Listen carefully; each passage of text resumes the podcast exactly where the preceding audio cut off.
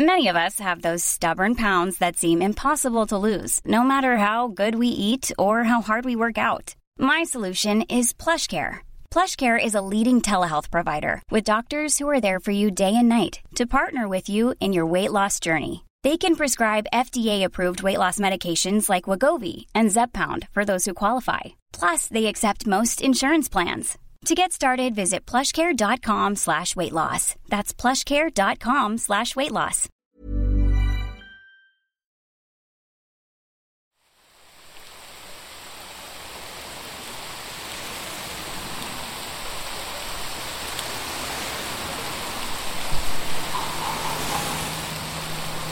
Thousand miles to Glottage, but only ten for our next Chitlin's Chapel. The host of hogs is ready to welcome you, weary traveller, for a raise of ribs, platters of porcine product, and a veritable feast of flesh. Come on by and make the lonely road feel a little less lonely.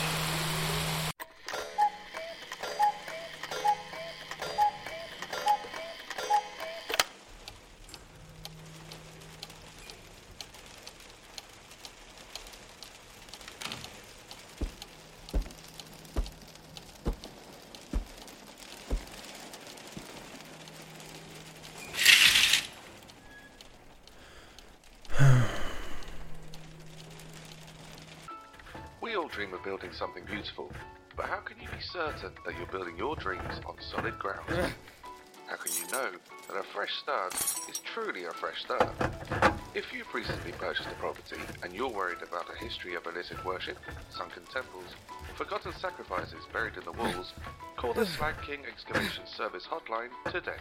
With the cleansing power of liquid concrete, we'll purify your foundations and we'll give you the opportunity you need for a genuine fresh start.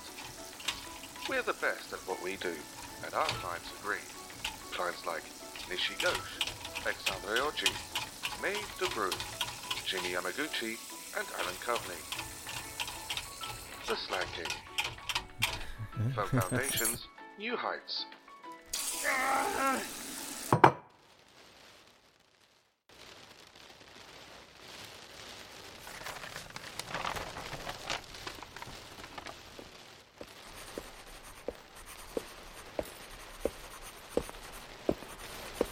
Refill your coffee? Oh? Uh, yes, thank you.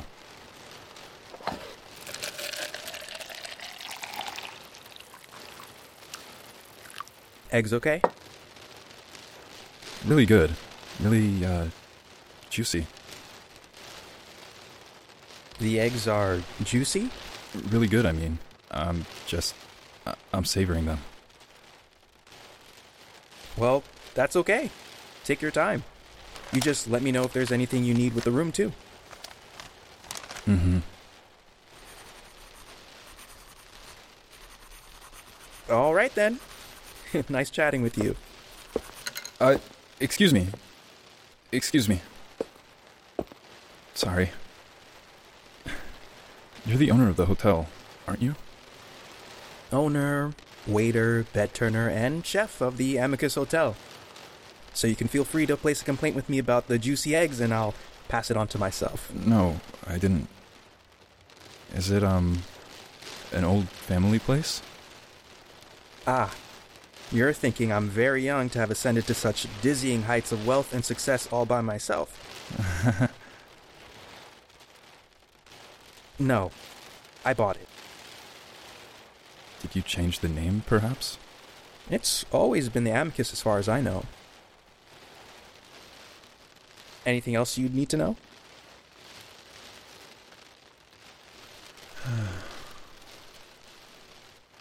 Do you have time to talk with me?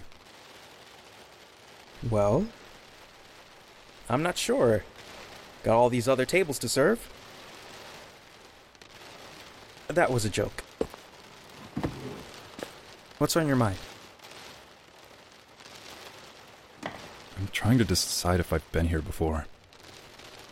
We don't have a loyalty card. I was wondering about the name. The Amicus Hotel. It's the wrong nomenclature. Come again? It's not a hotel. It's a motel. a big motel, but it's still a motel. The rooms all face outwards, they open out to the car park.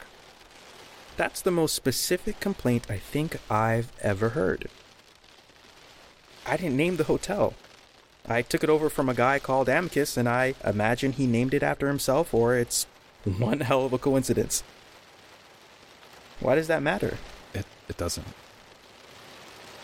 It just caught my eye because I'm I'm trying to find my way back to a place that pretends to be one thing, but is really another.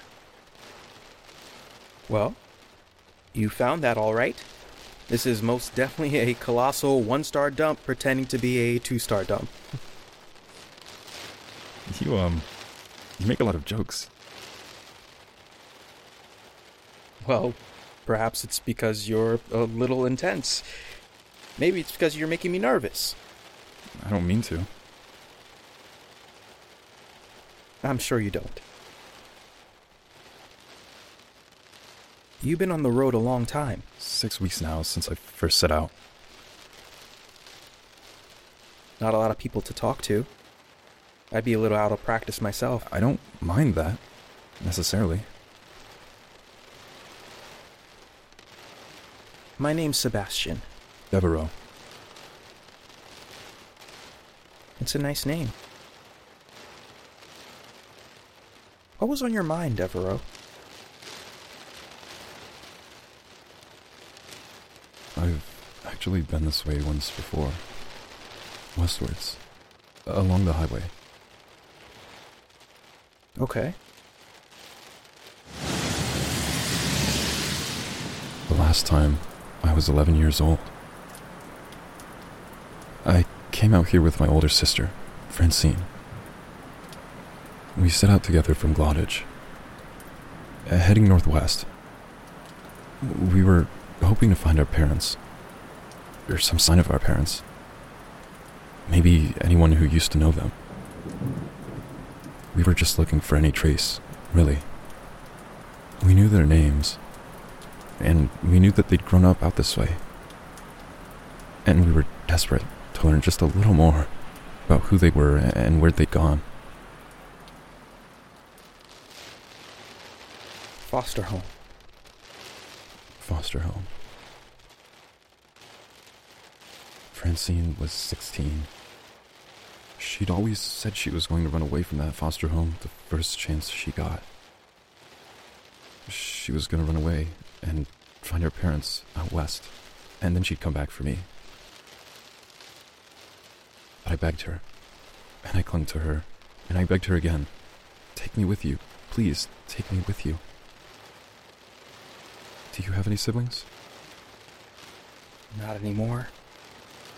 She'd been taking care of me ever since we came to the home, Francine. She resented that pressure that had been placed on her. I was dead weight to her. Whining, mewling, dead weight. But she'd always taken care of me. She said, Okay, you can come with me, Dev, but you need to be as silent as a mouse, and you need to always do exactly as you're told. If you make my life difficult, if you whine or complain, or cause a fuss, I'm leaving you behind. I, promised her yes. I, thanked her. I sobbed until she told me to stop sobbing, or once again, she'd leave me behind. And a few days later, Francine woke me up in the middle of the night, and she told me it was time. She'd snuck into our host's rooms earlier that day and raided the jewelry drawer. She'd stolen a week's food and water from the kitchens. And as she shooed me down the stairs, I, I remember she grabbed me by the hand and we were both laughing. Maybe the last time we both laughed together, because it felt like the start of a grand new adventure. It, it, it felt like hope and joy and better things and better ways of living lay ahead of us on the westwards highway.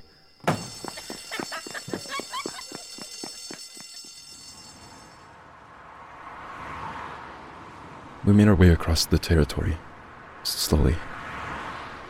Francine did all of the work. She scraped together the money for food, sometimes for a place to stay. She fought to keep us alive and keep us safe. She stuck her thumb out to find us rides while I hid in the bushes. She did so much for me. I mostly sobbed and complained, and I said unhelpful things like how much I missed my friends back at the foster house. And, and Francine kept telling me, Dev, if you don't stop crying, if you don't stop complaining, I- I'm going to leave you behind and go on by myself. But she never once made good on her threat. And then one night, we were sleeping in a cheap motel. Hotel or motel? Motel. Definitely a motel. Because the rooms open out onto the car park. Are you making fun of me? Yes, and I'm sorry. Keep talking. It was called the Rapture and Bliss. That part I remember vividly.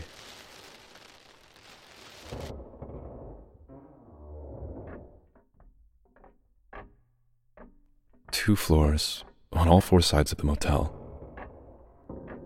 Chipped wallpaper. One of those old motels where the pipes bang all through the night and the ceiling creaks, and it's like footsteps like there's something moving beneath the skin of it. We were shivering beneath the sheet in a double bed because the double bed was all they had left. We slept in our clothes, which was partly because the rooms were freezing, and partly because Francine thought the cops could show up at any minute and drag us back to the foster home. And my feet hurt from the walking, and I couldn't sleep from the cold, and I was frightened. So I kept on sniveling, and tossing, and turning, and throwing the blankets off Francine in the process. Francine told me to shut up. She told me to stop crying and stop wriggling about. And at some point, late into the night, she grew impatient. And she whispered to me, There's a God under the bed. Dev, there's a God under the bed a god with many legs, and big eyes, and a bigger grin, and he takes offerings that have been left for him in the night. So you need to stop crying, because if you keep crying, he's going to hear you. And if he comes up from his haunt beneath the floorboards and he hears you crying, and he sees you thrashing about, he's going to think you're leaving him an offering. And he's going to take limbs off you, Dev, one at a time, plucking them off of you like a doll's limbs like an insect's legs, and he's going to add them to himself. I was terrified. I told her to stop it. I begged her to stop, but she just kept insisting. When the god under the bed comes, Dev, if there's any part of you that isn't remaining absolutely still beneath the bed sheet, whether it's your, your, your head or your arm or your leg, he's going to pluck it from your body and take it as his prize. So you just be quiet, Dev. You just be quiet and still. Shh. I can hear the god under the bed is coming. You can hear him too, can't you, Dev? So just be quiet and be still and go to sleep.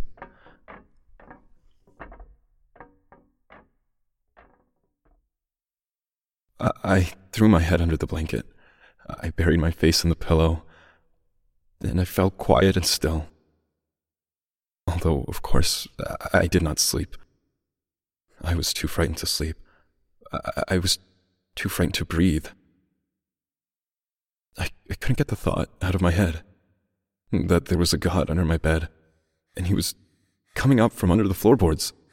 And if I wasn't absolutely quiet and still, he would hear me, and he would pluck the limbs off me one by one. It must have been two or three in the morning by then. The kind of still and uncomfortable quiet you only get in the hours before dawn. I rolled over onto my stomach, and then I heard it.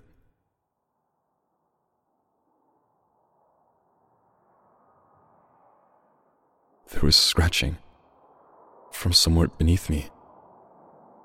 Scratching like like something coming up from underneath the floorboards. I, I wanted to call out to Francine. I wanted to wake her up, but I couldn't make a sound. I couldn't raise my face from the pillow. And the scratching got louder and louder, and then I thought I heard something creaking out onto the boards beneath the bed. A, long and inhuman slithering, and I felt the pressure of something pushing down upon the weight of the mattress as it rose up onto its feet beside me.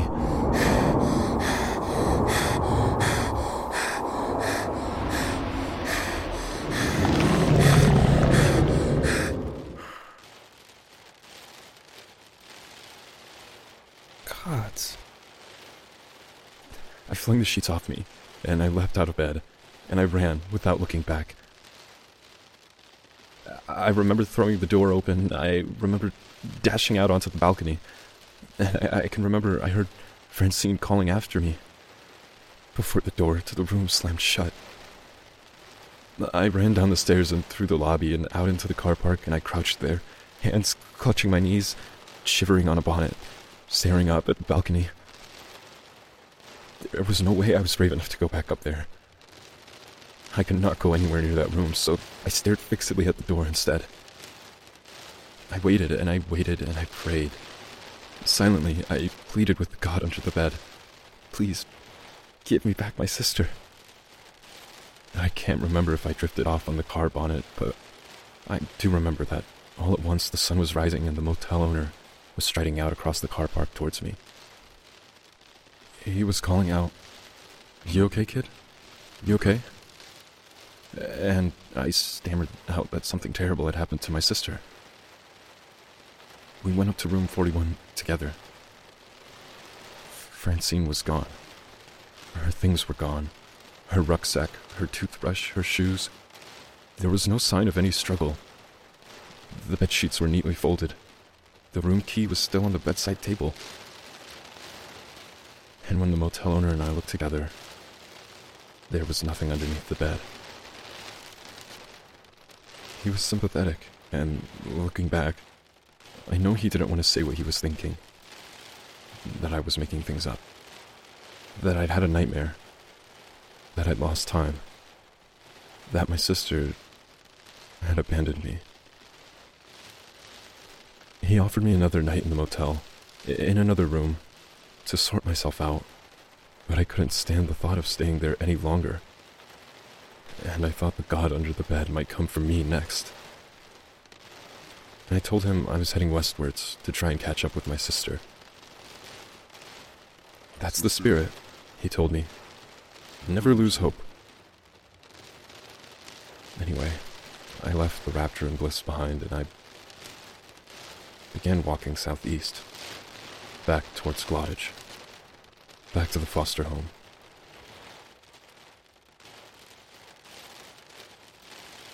And you think this is the motel? It's never as you remember it, right? 25 years. Trauma really, it really does a number on your recall. I've stayed at every single motel, hotel, and rest stop along this highway, e- even if it didn't match the description. After a while, all of them just start to blend into one. When I arrived last night, I didn't think this could possibly be the place. The carpet was a different shade. The lobby was the wrong shape. I went and I stood out in the car park. And I looked up at the second floor balcony.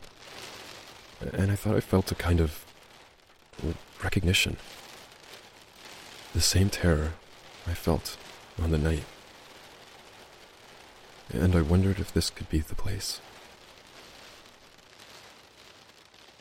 Is that why you asked for a room on the ground floor? Yes, it is. What exactly are you expecting to find here? For a very long time growing up, I believed I'd summoned the god under the bed. But I thought about it too hard. I imagined it t- too well, and I brought a stray god to life in my terror. and then it took my sister. I came out here in the hopes of freeing myself from that guilt, shedding that weight, finding a way to move on from it.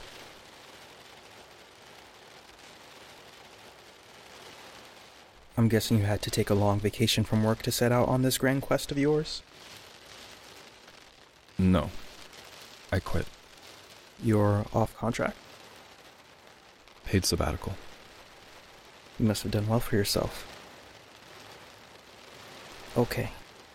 You were right. The Amicus is a motel. But it's a good place. It's good bones to it. After every guest leaves, I check beneath the bed and in the cupboard, and I sweep it for any prayer marks. Basic good practice when you're cleaning a room. Most folk are decent, but sometimes you get a traveler who decides to leave a little piece of their god behind, like a nasty joke, a bad dream deity, something like that. If you find it, you just have to sand it away before anyone else spends the night. Maybe that's what happened to you? Maybe. Would you like to see the room?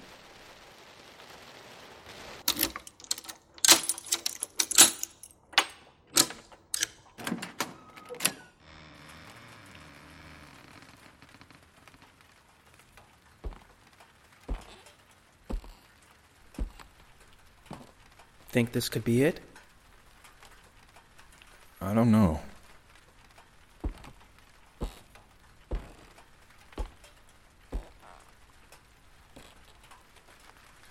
I don't remember the wardrobe facing the bed like that. I remember wallpaper, not paint. They could have moved it, brought in new furniture, given everything a fresh coat of paint. It's been a long time from what you said. Nothing keeps its shape forever. 25 years. You ever take up the paint? It's all just as it was. I'm not really a decorator. Do you mind if I look under the bed? Sweep out any cobwebs you spot while you're down there.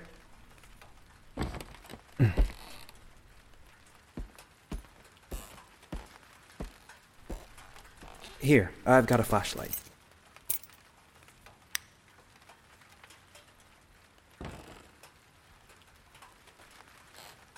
Anything?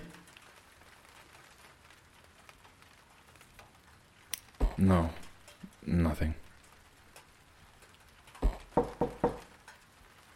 What's under the floorboards? About a foot of crawl space, filled with pipes and insulation. Beneath that, the first floor rooms. You've seen it? Once, to fix a leak. I'm not making a fortune out here. I try not to pull the place to pieces unless I have to. And you've never had guests go missing or anything like that? Guests go missing all the time. That's why I charge up front. Most travelers on the highway aren't that sociable. Sometimes people check out without saying goodbye or they don't stay for breakfast. I don't take that one to heart. But they take their cases with them and they drive their cars away if they've got one. They just drift on. It's the real difference between a hotel and a motel, right? In a hotel, the ghosts stick around. In a motel, they leave you after the first night. Any strange noises? Well, like you said, knocks, creaks, pipes groan, and windows rattle. But none of that's abnormal.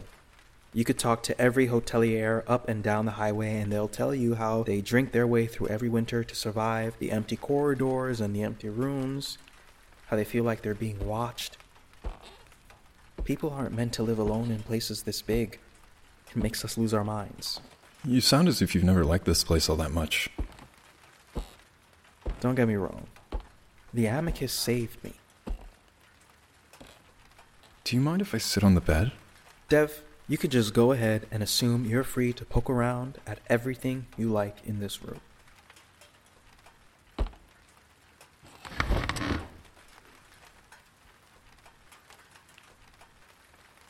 Yeah. It's not the rapture and bliss. I'm in the wrong place. Can you really be certain, though, that you'd recognize your motel if you saw it? I have to be certain. Otherwise, what am I even out here for? You like, um, drinking whiskey? Not at all. That's good to hear because the whiskey I'm about to fetch for you is very bad indeed, and I'm guessing you won't be able to tell the difference. Give me a minute. I'll be right back. Just heading down to the bar, okay? Okay. Thank you.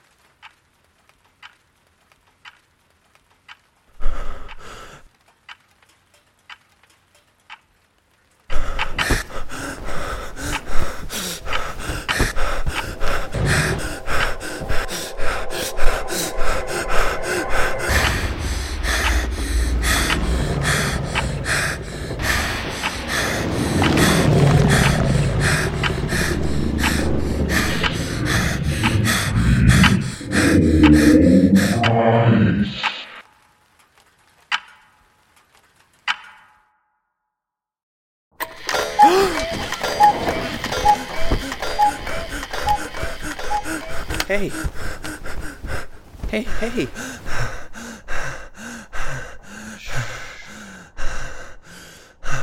It's okay. It's okay. Just a bad dream. What? You fell asleep. Hate to say it, Dev, but I think you might be running a fever. I brought the first aid kit, and I don't think there's really anything in here that can help with that, but, uh, there are plasters and things. How long? Maybe an hour. I came back, found you like this. I drank your whiskey. Then I came back up and I sat with you just in case anything crawled out from under the bed. Nothing crawled out from under the bed. I I think I've sweated all over your sheets. Don't worry about it, Dev. My my sister called me Dev. I know. I'm taking liberties. I should be going. That's an interesting thing, actually, because we've got a late checkout policy here at the Amicus, and it applies specifically to sweating, shivering invalids. I'd give it a day at least. Do you want to be in another room, or are you okay sleeping here? I don't know if I can stand. Fair enough.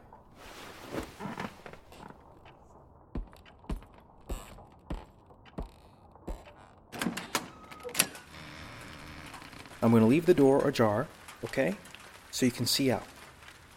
And I'll be back in a while to check on you. That's not- Dev. Don't worry about it.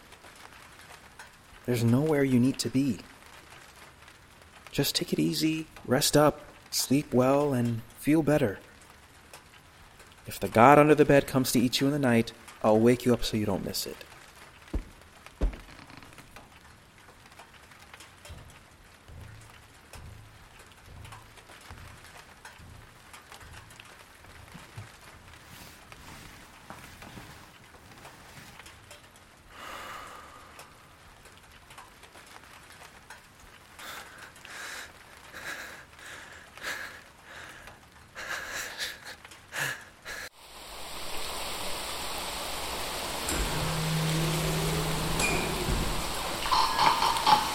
Starting to drift off on the road? Seeing things that aren't really there. An injection of processed protein and triple cooked carbohydrates is exactly what you need.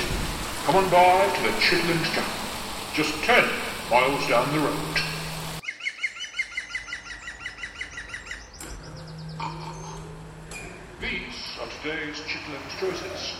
Full rack of ribs, beef, 50% off. Full rack of ribs, pork, 50% off. Sherry's slaw with burnt ends.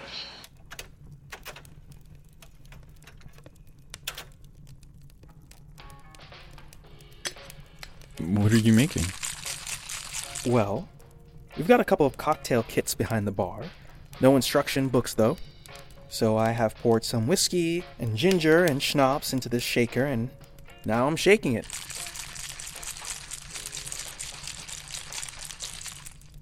I don't know why you're being so kind to me. I think people should be kind to one another. People aren't usually kind to me. They don't often like me.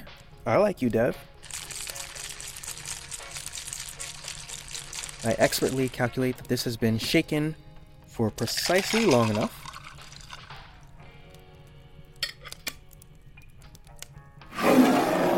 You think I'm lying? You think I make delicious, original recipe cocktails for everyone who stops by here?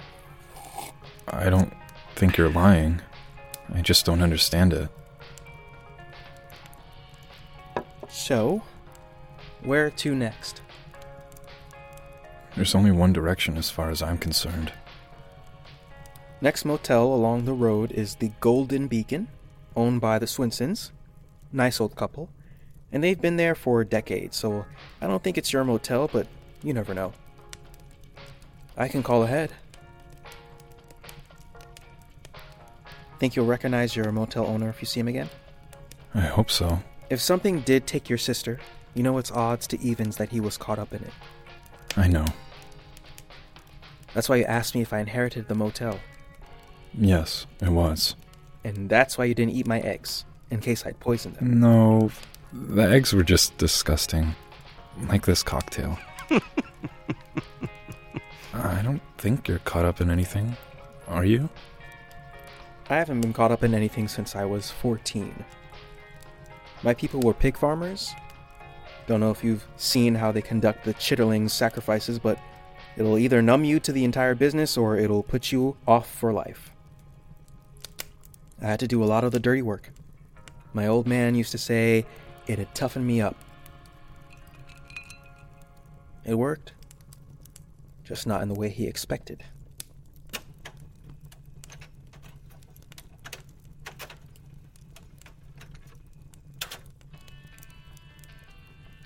You see those people out north? The children of the wound tree? Anti God, anti sacrifice? I've been following the news. Yeah. Good for them. Honestly. Good for them. Everyone at work was saying the draft's gone too far. We need tangible, meaningful sacrificial reform. We need to burn all of it to the fucking ground. Maybe you and I should head out and join them in the hills. Those people are very brave, I think. And I'm not like them at all.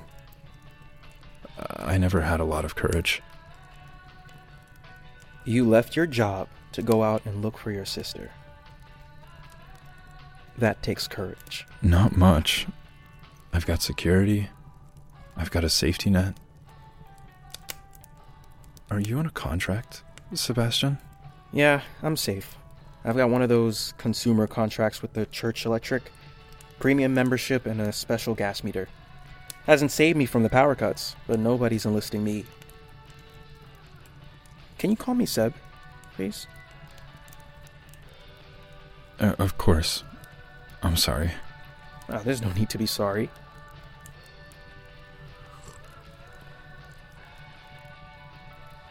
You seem better today, you know? A bit more light in your eyes.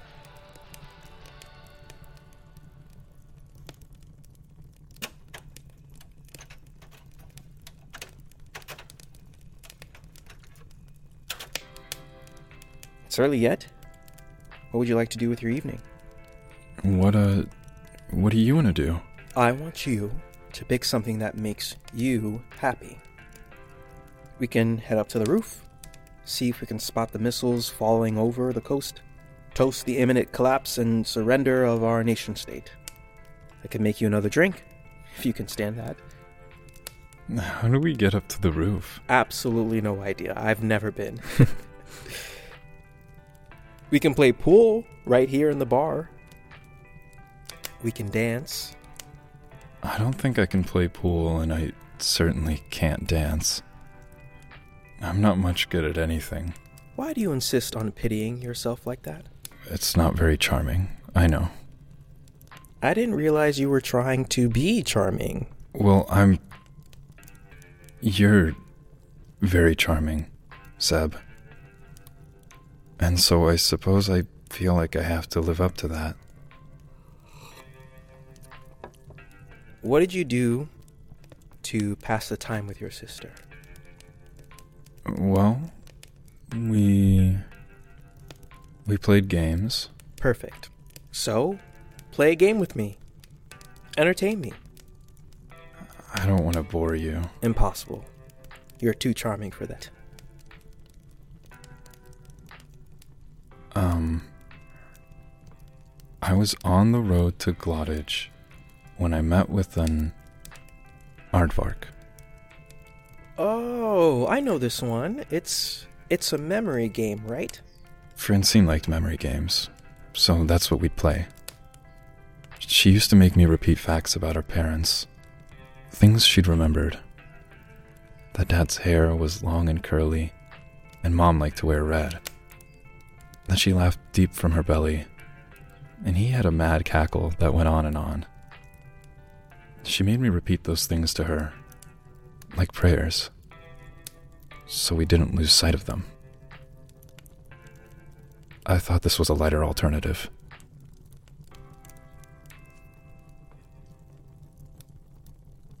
I was on the road to Glottage when I met with an aardvark and a brave man who should be kinder to himself.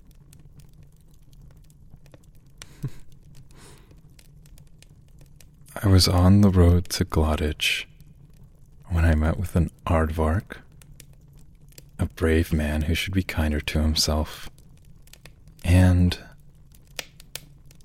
comfort. Comfort that I wasn't expecting. I was on the road to Glottage when I met with an aardvark, a brave man who should be kinder to himself, comfort that I wasn't expecting, and delicious cocktails and eggs.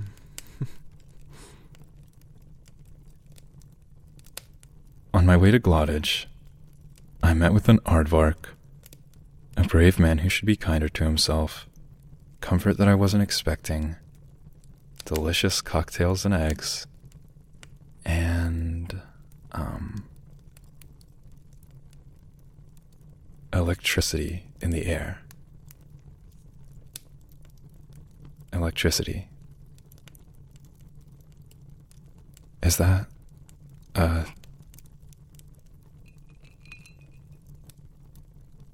It's your turn. If you don't want to say electricity, you don't have to say electricity. I, I, I meant to say elephant. Elephant. I don't want to play this game anymore, Dev. That, that's no problem at all. Uh, why not? I'm not waiting until we get to K. What's.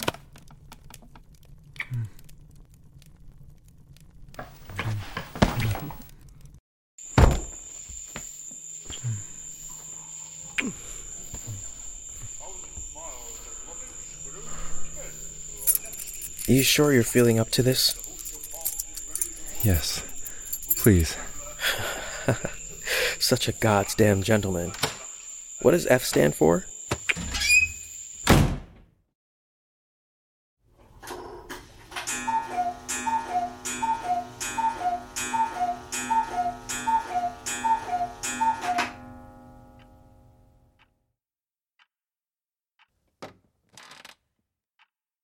I'm sorry if that wasn't very good.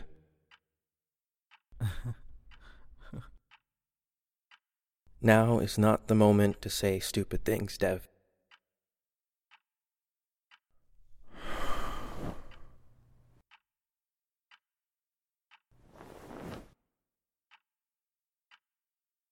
I meant to be finding Francine.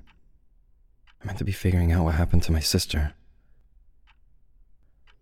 Instead, I've been lying about drinking cocktails and and sex. I'm meant to be back at work in two weeks, and I've made no progress. I've got no time for for something like this. There should always be time for something like this. Dev. Hey, look at me. You have not failed your sister. You have not failed your mission by lying here in a warm bed next to me. You have not let yourself down by permitting yourself a moment's joy and connection on a vast and endless road. It's not wasted time. This is something you deserve.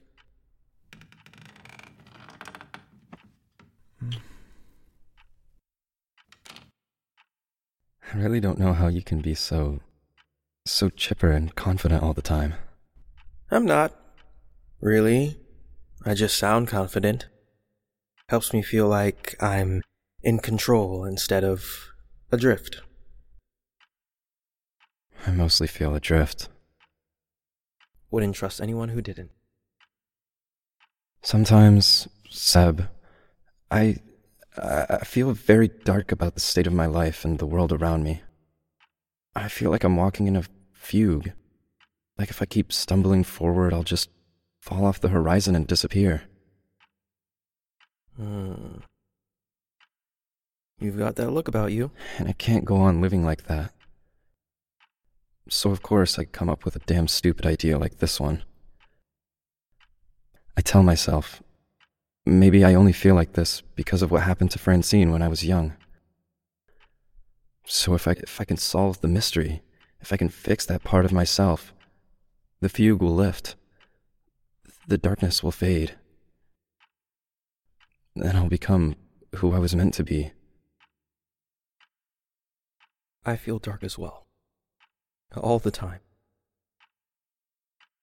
But you have to remember how remarkable it is. What's remarkable? That every once in a while, even in the dark, in spite of everything around us, you can still stretch your fingers out and touch something beautiful. When I left home, Dad told me, You'll come to a bad end for this, like a curse upon my back. Choose this road, and there'll be no satisfaction, no lasting happiness. You'll never find your peace. Your life will turn on you, Sebastian. Loss after loss, betrayal after betrayal, just like you turned on your family.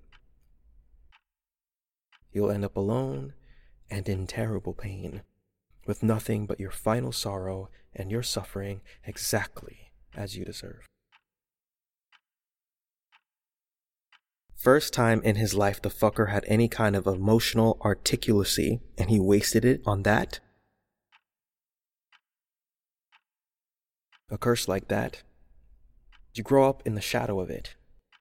You're quite certain that you're going to die alone and in pain and then everyone along the road who tells you otherwise is the servant of some fucking god trying to make use of you. Hope and happiness, they're lures, they're other people's stories. Can I confess something to you, Dev? Go on. I didn't buy this place at all. I stole it. It was late midwinter, the year before last. I was traveling along the highway, no money, no food, no job. I was drifting. I was thinking about turning around, going home, begging for forgiveness. I needed a miracle. And then I found it. The sign still flashing. Amicus, amicus. Friend, friend. Like it was exactly what I needed. Lights were out, everything locked up, the key was under the doormat, the bed sheets were in the closet. I walked the corridors, I explored the rooms, it was empty, completely abandoned, a refuge right when I needed it. Amicus had already left. I never even met him. I only know he existed because the other motel owners on the highway told me this belonged to another guy years back. People didn't really seem to care that I'd taken over. They were just happy to see the lights were back on. And soon enough, travelers started stopping by again. I stopped surviving, and I started living here. This place saved me. But I never trusted it with my whole heart. I didn't change the wallpaper. I didn't move the clocks. You don't want to look too close at a miracle, do you? Because maybe it's not a miracle at all. Maybe it's the last trick that that's being played on you before you get the bad ending that you really deserve. So when you came to me and told me about Francine and your God under the bed, I thought, well, that must be it. That's the trick. This place wasn't my miracle. It was your motel, the rapture and bliss, just biding its time. But it's not the same motel. That's worse. Then I'll have to keep waiting for whatever the real trick is.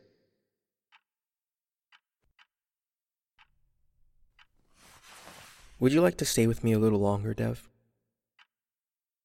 A few days, no more than that. I. Yes, I'll stay. But I don't like the ground floor rooms. I can put you back on the top floor. Room 30, right on the end. Other side from room 41. Just in case? People like you and I, Dev, we can never entirely let go of our caution. The Consolidated Linger Strikes are conducting aerial bombardments against civilian settlements across the northern coast of the peninsula. Their god rockets may fall without warning and without mercy. Be prepared for anything.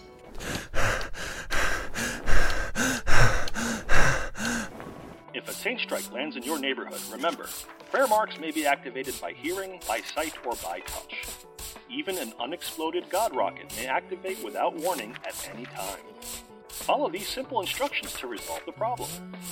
First, remove your earplugs from your government issued package and insert them firmly into your ears.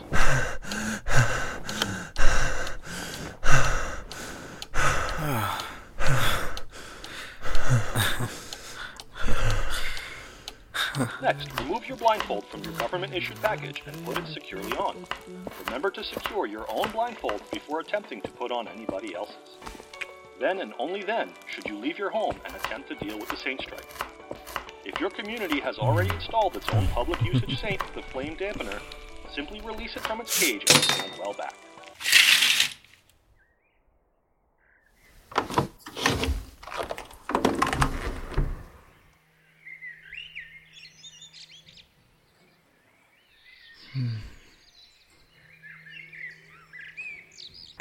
Can't even believe we're having this conversation. Bluebirds Perish Mid Flight was an original single by Bebby and the Cat Attack. It was not. That was a cover, and the original hit single was by Susie Cliff, sorely overlooked despite being vocally superior with more raw emotion.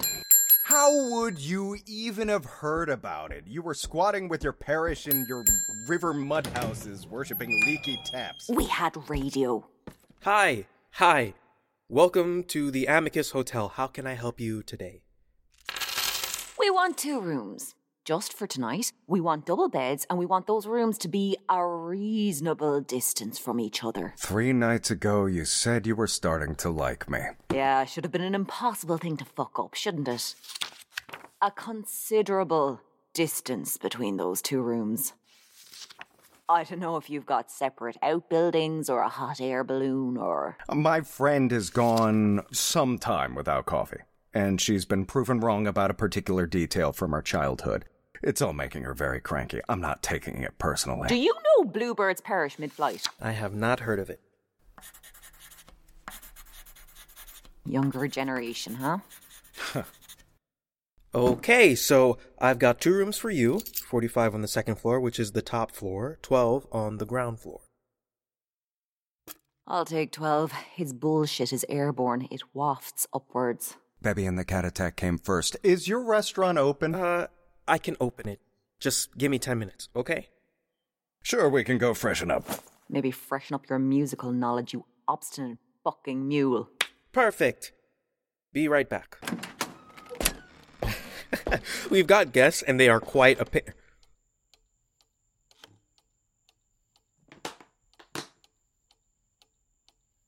You've packed. Dev, what are you doing? I'm going back to work. Back to Glottage. Reality awaits. My sister abandoned me 25 years ago upon this highway. I'm not going to find her here. I'm not going to find any kind of certainty. I need to accept that. I need to stop chasing after something I can't control. Thank you, Seb. You really did help me a lot. You've cured me, if you want to look at it that way. Were you trying to sneak away in the night? It's the daytime. Dev. It's a motel, like you said. All the ghosts drift on. Look, I knew you'd try and convince me to stay for longer. I'd want to talk to you, yes. Why wouldn't you want to talk to me? I, I told you I wasn't brave. Look, give up on finding your sister. Give up on anything you like, but you don't have to go so soon. Why? Why can't you stay for a few days longer, Dev? Is that really so unthinkable? Why can't you give yourself that? Because I'd want to stay for longer.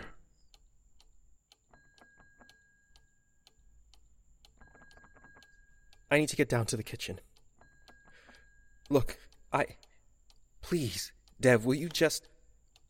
Will you wait for me to get back before you go anywhere, please? And we can talk? Can you promise me that?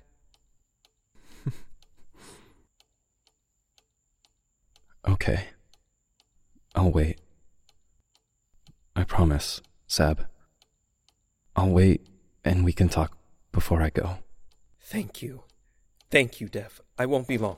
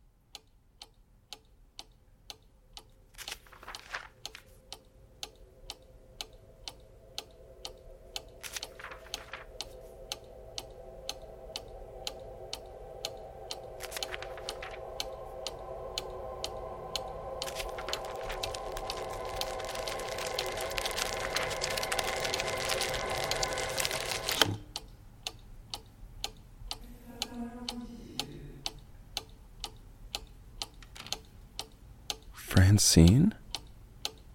In fact, I'd argue that her musical contribution was actually overhyped due to her tumultuous relationships with uh, uh, Jack Shine. All those headlines. oh. Overhyped? Are you. Are you. Are you trying to annoy me, Hayward? oh, okay.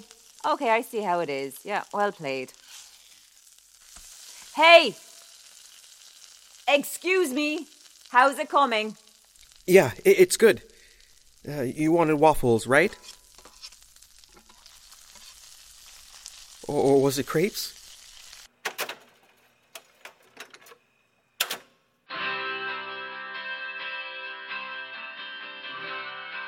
Cheers. Yeah, cheers. Now, Misophonic Stew. That was an all time album. I don't remember that one. Oh, lead track had this epic guitar riff. It went, um.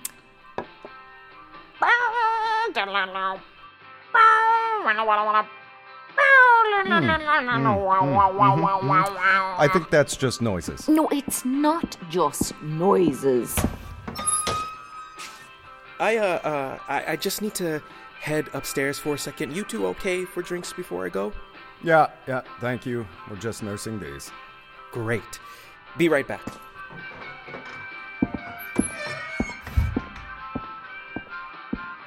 Bottles under the counter. I saw it. Now, oh, uh, what was that guitar riff? The, uh, uh... No! No! It was. It, don't fuck with me, Hayward. It was.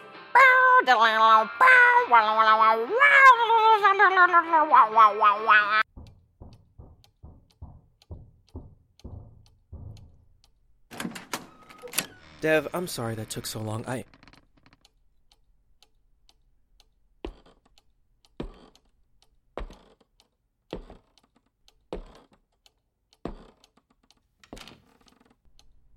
He left. Of course he left.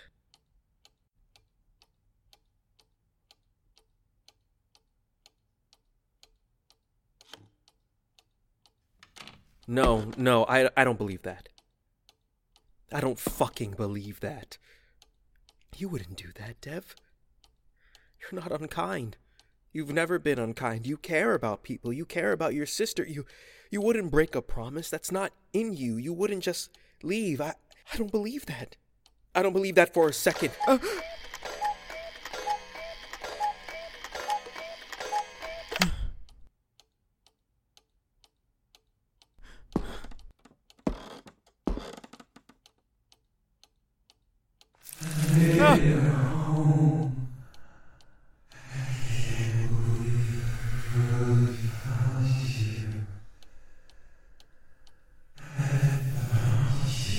Dev?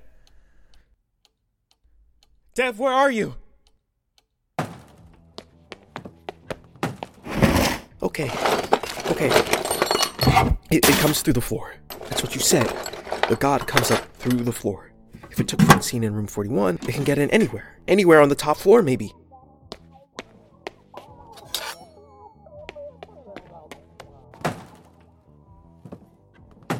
There's gotta be something in the floor, something I missed under, under the boards, maybe a mark.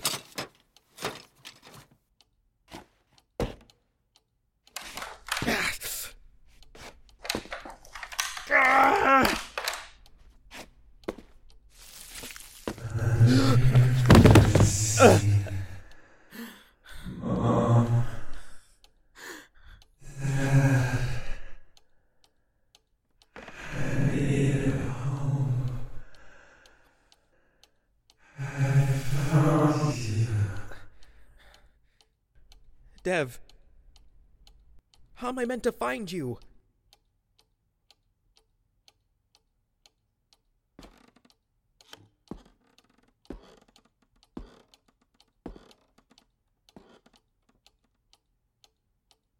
You said you buried your face in the pillow.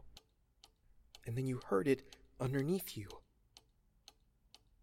Not underneath you, behind you, because you were lying on your stomach. You remembered it wrong, Dev. It wasn't coming from underneath you, it was coming from above you.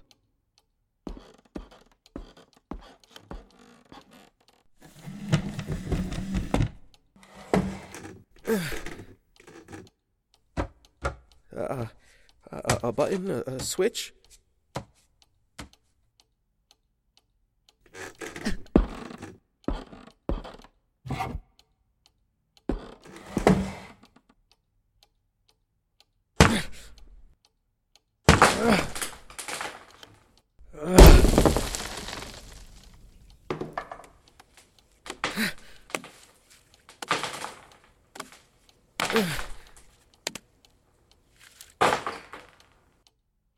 There's nothing there, Dev. How is there nothing there?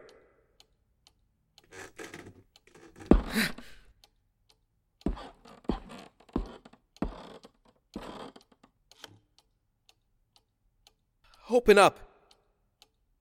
Just please open up.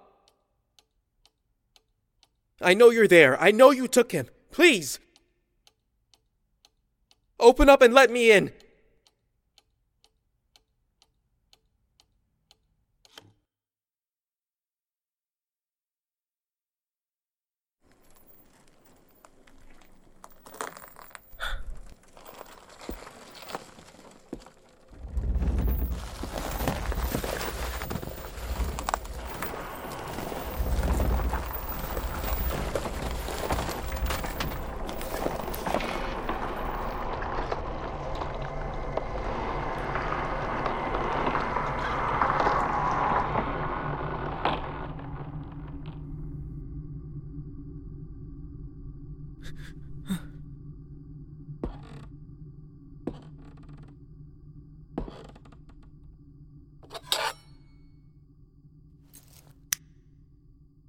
Hang on, Dev.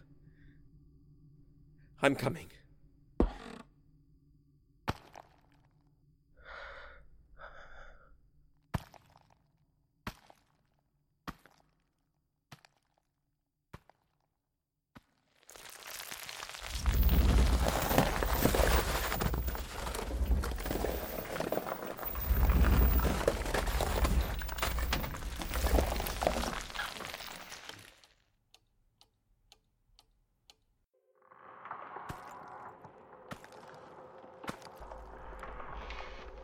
Dev?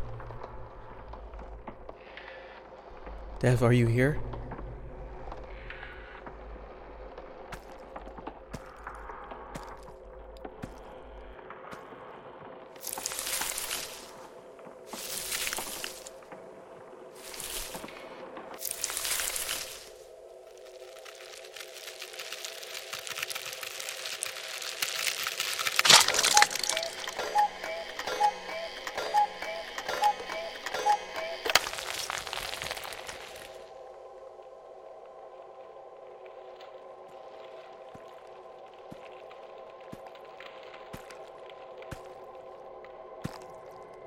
Dev.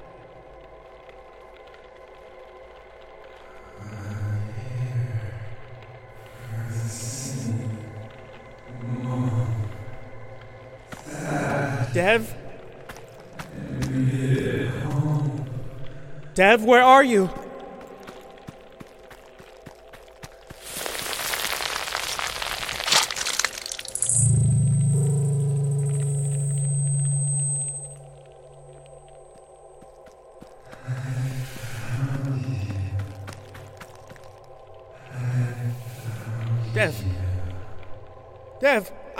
It's me. He's up here, Sebastian. He's here with me in the heart of the rapture. We're both waiting for you here. I apologize. I didn't mean to frighten you. I knew you'd come looking for him. You were always braver than you realized. Amicus? Your predecessor? No, no, no, no. I predate him. I was already in the walls when he came here. I'm your very first benefactor, Sebastian. I'm the one who's watched you from the walls. I'm the one who's followed you from corridor to corridor as you've made beds, greeted guests, cleaned away her cobwebs. I've watched you growing into your inheritance with a considerable amount of pride. Better stop walking. Careful.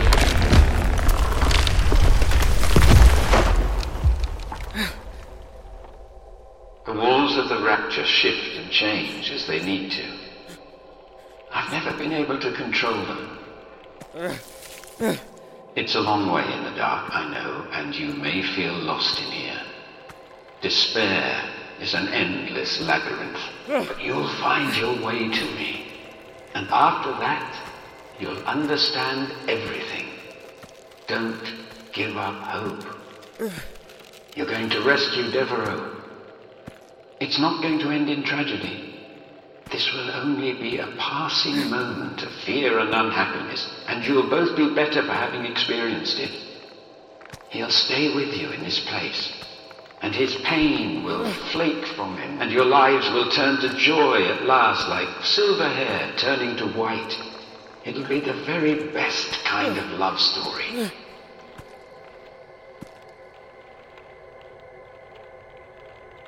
You. You were the god under the bed. Are you trying to keep me talking, Sebastian? You don't need to trick me. I'll lead you right to the inner sanctum. Follow the sound of the cuckoos, Sebastian. They herald the coming of spring.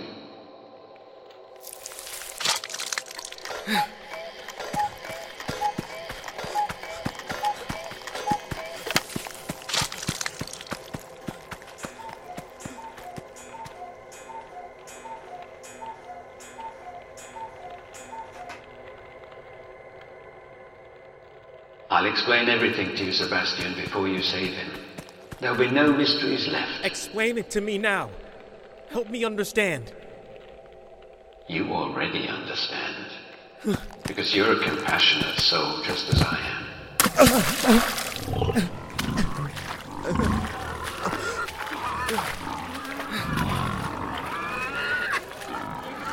We love and we pity them in equal measure, Sebastian.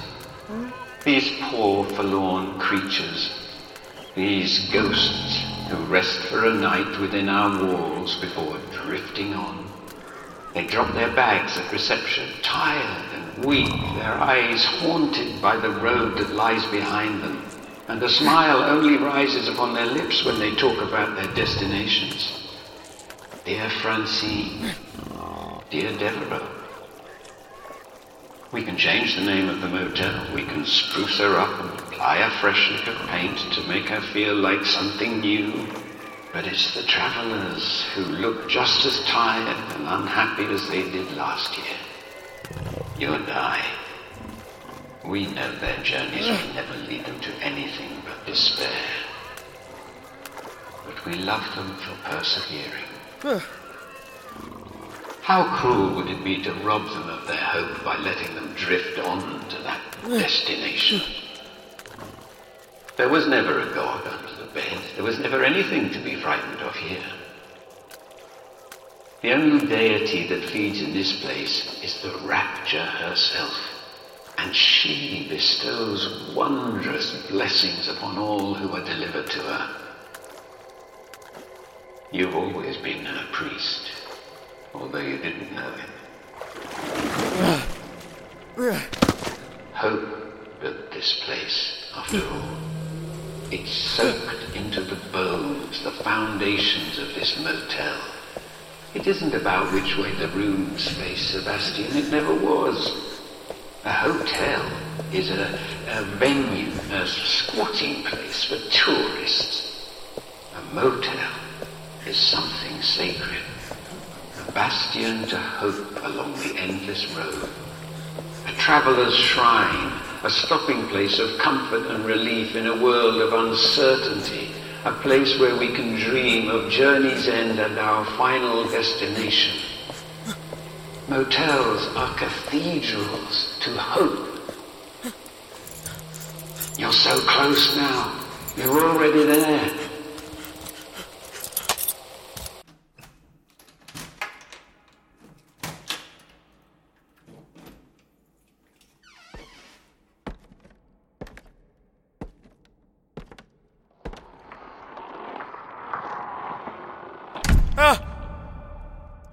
You've arrived.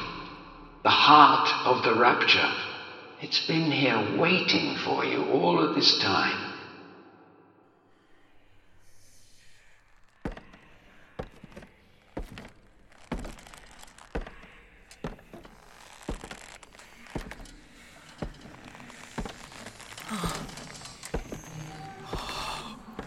Can you see them? The rapture doesn't kill them. She keeps them safe. Your predecessor Amicus is up here too. And his predecessor. And hers. Yours is a magnificent lineage. Dev? Dev, where are you?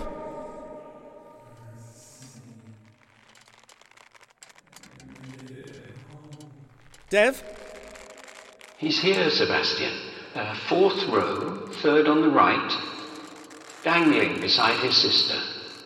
He's happy. He's reached his destination. Dev. Mom. Dad. I can't believe I've really found you. I found you. I found you. Dev, wake up, please. Wake up. He's watching a front door open, and his mother and his father and Francine are all coming out, running to greet him. He's growing old alongside them. Family celebrations and laughter. He'll keep on like that. A lifetime's joy playing out before his eyes until his body withers and rots a hundred years from now. And both of them are happy at last. How do I get you loose from this? Dev, how do I get you out? Dev, wake up! Take it easy on yourself. You've got plenty of time. I felt so guilty the first time Devereaux fled from me. I always remembered him. He was so young, but already so full of pain. When I took his sister, when I came down from the ceiling and dropped the garrote about her neck and I claimed her for the rapture, as the struggling stopped and the fear left her eyes and she fell into our God's embrace. And it was such a beautiful thing to see her smile at last. I wished he could have had that for himself, the young boy, instead of drifting on. But the rapture summoned him back here in time, of course. And I should have expected that. Where else could he possibly have gone? Dev? Dev? You're frightened for it now. That's the pity of it. They lure us in with love stories, and then they break us with unhappy endings, and they've been doing it since time began. Well, you're done with unhappy endings, Sebastian. You're almost at the end of your journey, and it's an ending that'll make you smile. Can you see me moving in the dark yet, Sebastian? Uh,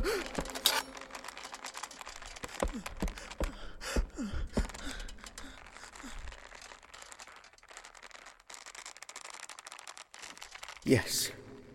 Yes. I can see you. And you'd better not fucking move. Let me tell you what's going to happen next. It'll hurt for a moment as you're lifted up into the rapture's embrace. You'll be frightened and confused and in pain, but only for a moment. And then you'll have certainty. You'll have happiness. You'll get everything you deserve. You'll live on in a perfect moment of your own choosing, an exquisite dream of your life's destination. I'll be sorry to lose you, but you've more than earned it. Can you still see me, Sebastian? Yes! I can still see you! No, you can't see me. Because I'm standing behind you.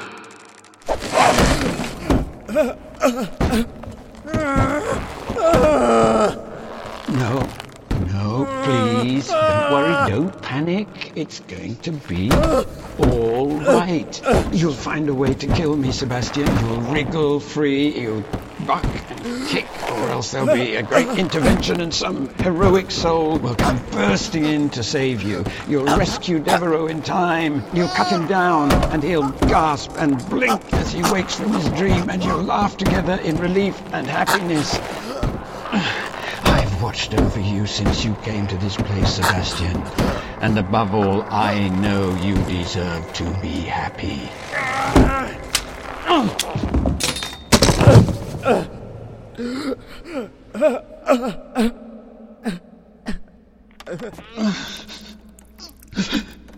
Sebastian.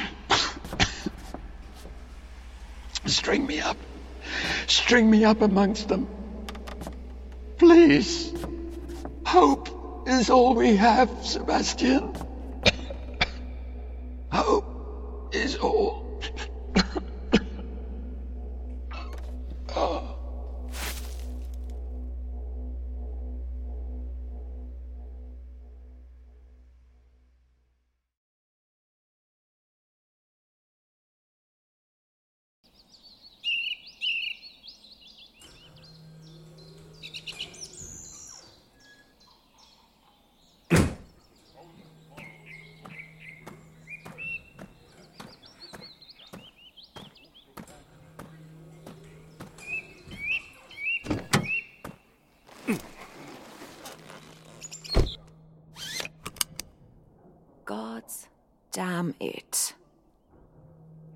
And the Cat Attack did sing the original version of Birds Perish Mid Flight. Susie Cliff was the cover. How did I get that wrong? I forgive you, Carpenter.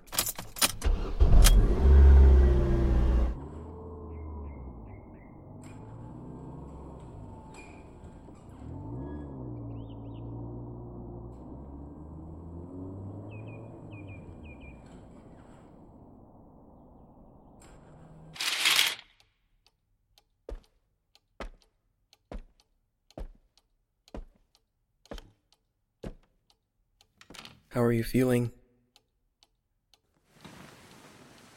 Coming back to myself, I think. Francine, is she. You can see her as soon as you'd like. You must be exhausted. Will you come to bed? Everything else can wait. Sure. I'll come to bed. Nothing underneath the bed? I don't think you need to worry. The motel feels different already, doesn't it? Like like a presence has been banished. Perhaps. Close your eyes. Try and rest. I'm going to stay a little longer here at the Amicus. Help you get things sorted. Thank you. We should probably think of a new name for it. Everything's going to be okay now. You know? Everything's going to be better. For both of us.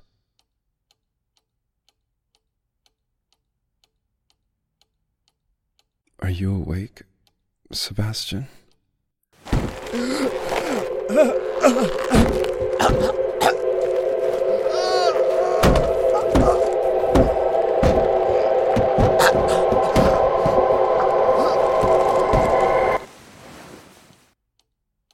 Yes, yes. I'm here with you. You found me.